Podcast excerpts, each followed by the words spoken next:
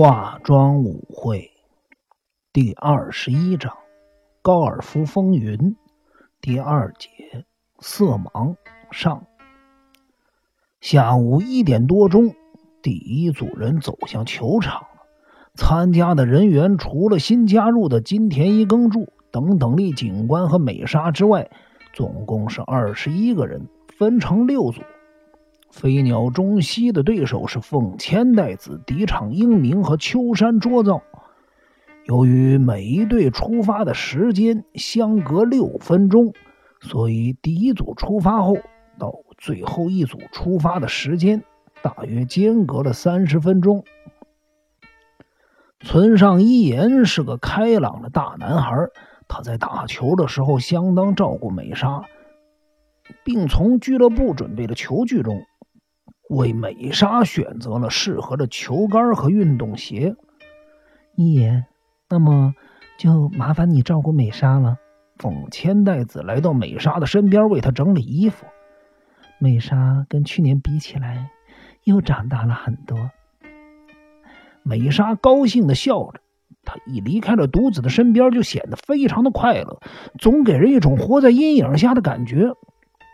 清景泽的天气相当靠不住，明明早上的天气还那么晴朗，当他们走到内场的时候，竟看到一朵乌云飘了过来。近在眼前的骊山已经笼罩在浓雾里。一言，美莎就拜托你了。风千代子和飞鸟中西敌场英明，大约十一点半左右一起出发去打球。秋山卓造和裘童跟随在一旁，两名便衣刑警也不露痕迹地跟在后面。六分钟之后，另一组人员出发了，古川刑警加入了这一组。金田一耕助到目前还弄不清楚村上一言的意图，他为何叫我今天来参加这场高尔夫球赛？当你看别人打高尔夫球的时候，说不定。会给你一些启发的，这是村上一言昨天晚上说的话。难道村上一言故意叫我观察这些人打高尔夫球的姿态，从中了解到每个人的个性，进而推测谁是凶手？可是，在高尔夫球场中很不容易做到这一点呢，因为打高尔夫球不同于下棋，参赛者并非齐聚一堂，而是分成好几组。与这桩命案最有关系的凤千代子、飞鸟中西便在一组，他们又早了六分钟出发，根本就没有办法观察他们两个人打球的姿态。金田一耕助与村上一言、樱井铁雄、西子便在同一组，莫非一言要我观察铁雄和西子？下午。是从第七洞开始开球。根据球场的简介，七号洞共有三百六十八码，在二百二十码左侧有一座树丛。挥杆的时候，最好将球朝右边水池的左边打去。樱井铁雄把球打过了果岭，所以那颗小白球已经进入了禁止打球的区域。反观西子，就打得相当顺利了。村上一言一方面要打球，另一方面还要当美沙的教练，因此格外的辛苦。不过他的成绩比上午理想。这三个人的球运一到下午似乎全变了。等等力警官刚开始的时候对场地不熟悉，不过他的球技相当不错，很快就恢复了应有的水准。金田一耕助穿着一双布鞋走在草坪上，细心观察着每一个人，却一无所获。有时候他会提出一些外行人的问题，弄得等等力警官脸上无光。当西子打到八号洞的时候，第一杆失手，金田一耕助脑中灵光一闪，忽然间想到了一件事儿。前天晚上。打电话到星野温泉给金村真二的女人，会不会就是西子？西子是去年秋天的展览会上遇见了金村真二。虽然樱井铁雄对他的印象深刻，可是对西子而言，或许不只是印象深刻。金村真二是否也是这样呢？金村真二算得上是一表人才，西子长得也很有魅力。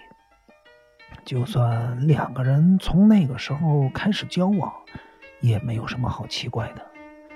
金田一耕助和等等力警官谈了一夜。根据等等力警官的说法，樱井铁雄是一个花花公子，所以西子若私底下跟别的男人交往，是不会让人感到惊讶的。金田一耕助知道，照这样推测下去。在搜查凶手的方面会给自己带来不必要的麻烦。尽管如此，他却没有办法逃脱这个思考模式。如果真的是这样，那么樱井铁雄昨天晚上的推论，他是不是知道妻子对自己不真，因此故意讽刺妻子呢？不过看起来不像啊。是因为凤女士成为了大家关心的焦点，因此樱井铁雄才决定用另外一种方式向凤女士伸出援手吗？而且别人也不知道他这么做是在为自己的妻子掘坟墓啊！金田一耕助顿时自责不已，因为他刚才没有仔细的观察西子脸上的表情。现在想起来。西子昨天晚上的确是刻意不让自己成为众人目光的焦点。他一直是这样吗？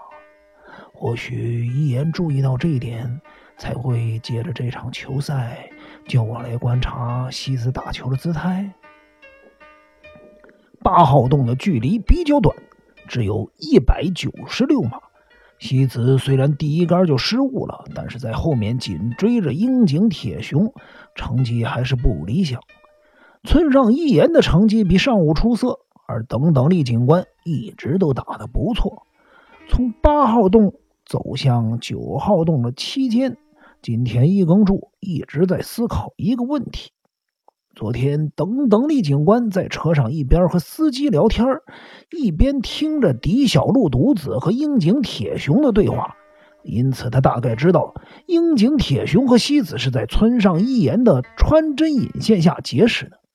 金田一耕助也注意到了，西子和樱井铁雄对村上一言都非常有爱。既然如此，一言为什么要扯西子的后腿呢？还是一言邀请我来球场，跟西子没有关系，而是另有目的？不，或许一言并不是特地邀请我来参加这场球赛，他最主要是想借此表达自己的看法。今天伊耕助和等等力警官一样，发挥着高超的监听才能。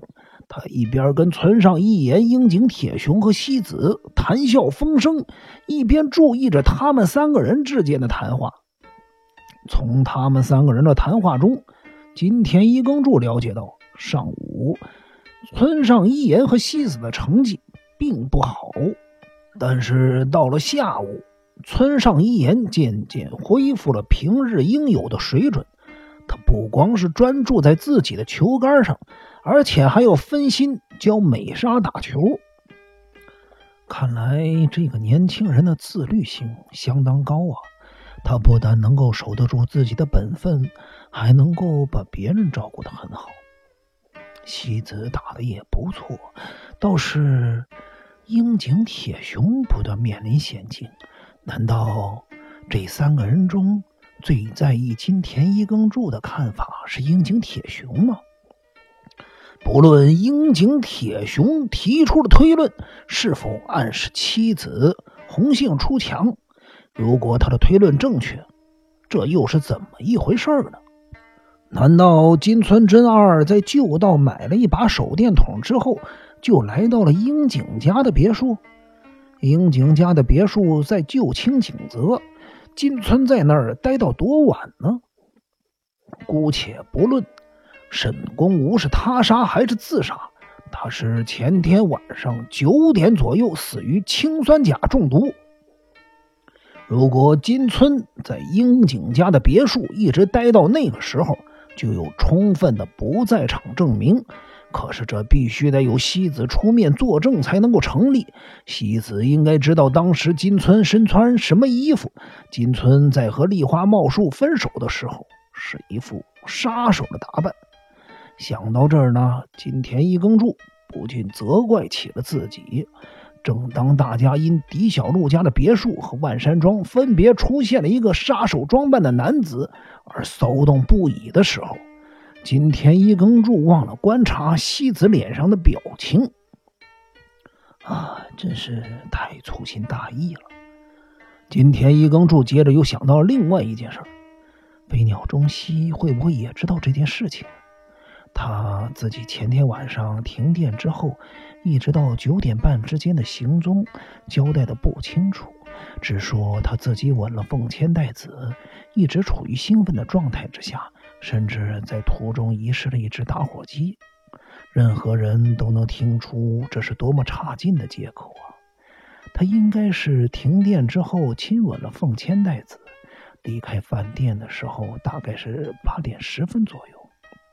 之后，如果他走向了樱井家的别墅，并且在那儿遇到了金村真二，金田一耕助想到这儿，不禁打了个冷战。申公武四五天前曾经造访过飞鸟中西，飞鸟中西说申公武在创作上遇到了瓶颈，所以跟他借了本考古学方面的书籍看看。能否借此激发一些灵感？可是这种说法听起来实在不怎么高明啊！沈公武当时是不是告诉了飞鸟中西什么情报？而申公武掌握了情报，会不会和奉千代子有关？我听金村真二提到这件事儿，你不害怕我告诉飞鸟中西吗？去年，狄小璐太久打了一通恐吓电话给凤千代子，这通恐吓电话内容，也许是凤千代子的致命伤。说不定慎公武也知道同样的秘密。再说，凭着飞鸟中西的本事，想弄到氰酸钾，应该不是什么难事就算飞鸟中西不直接下手，还有秋山卓造啊。根据等等力警官昨天在车子上得到的情报，秋山卓造对飞鸟中西是非常的忠心，几乎可以说到了上刀山下油锅都在所不辞的地步。而且，近藤刑警一直怀疑撞死阿九金千三的车子会不会就是飞鸟中西的车子。如果这件事情属实，当天开车的人一定是秋山卓造。前天晚上，秋山卓造也参加了盂兰盆会的舞技。这么一来，他不就没有明确的不在场证明了吗？而且，他可是一位开车高手。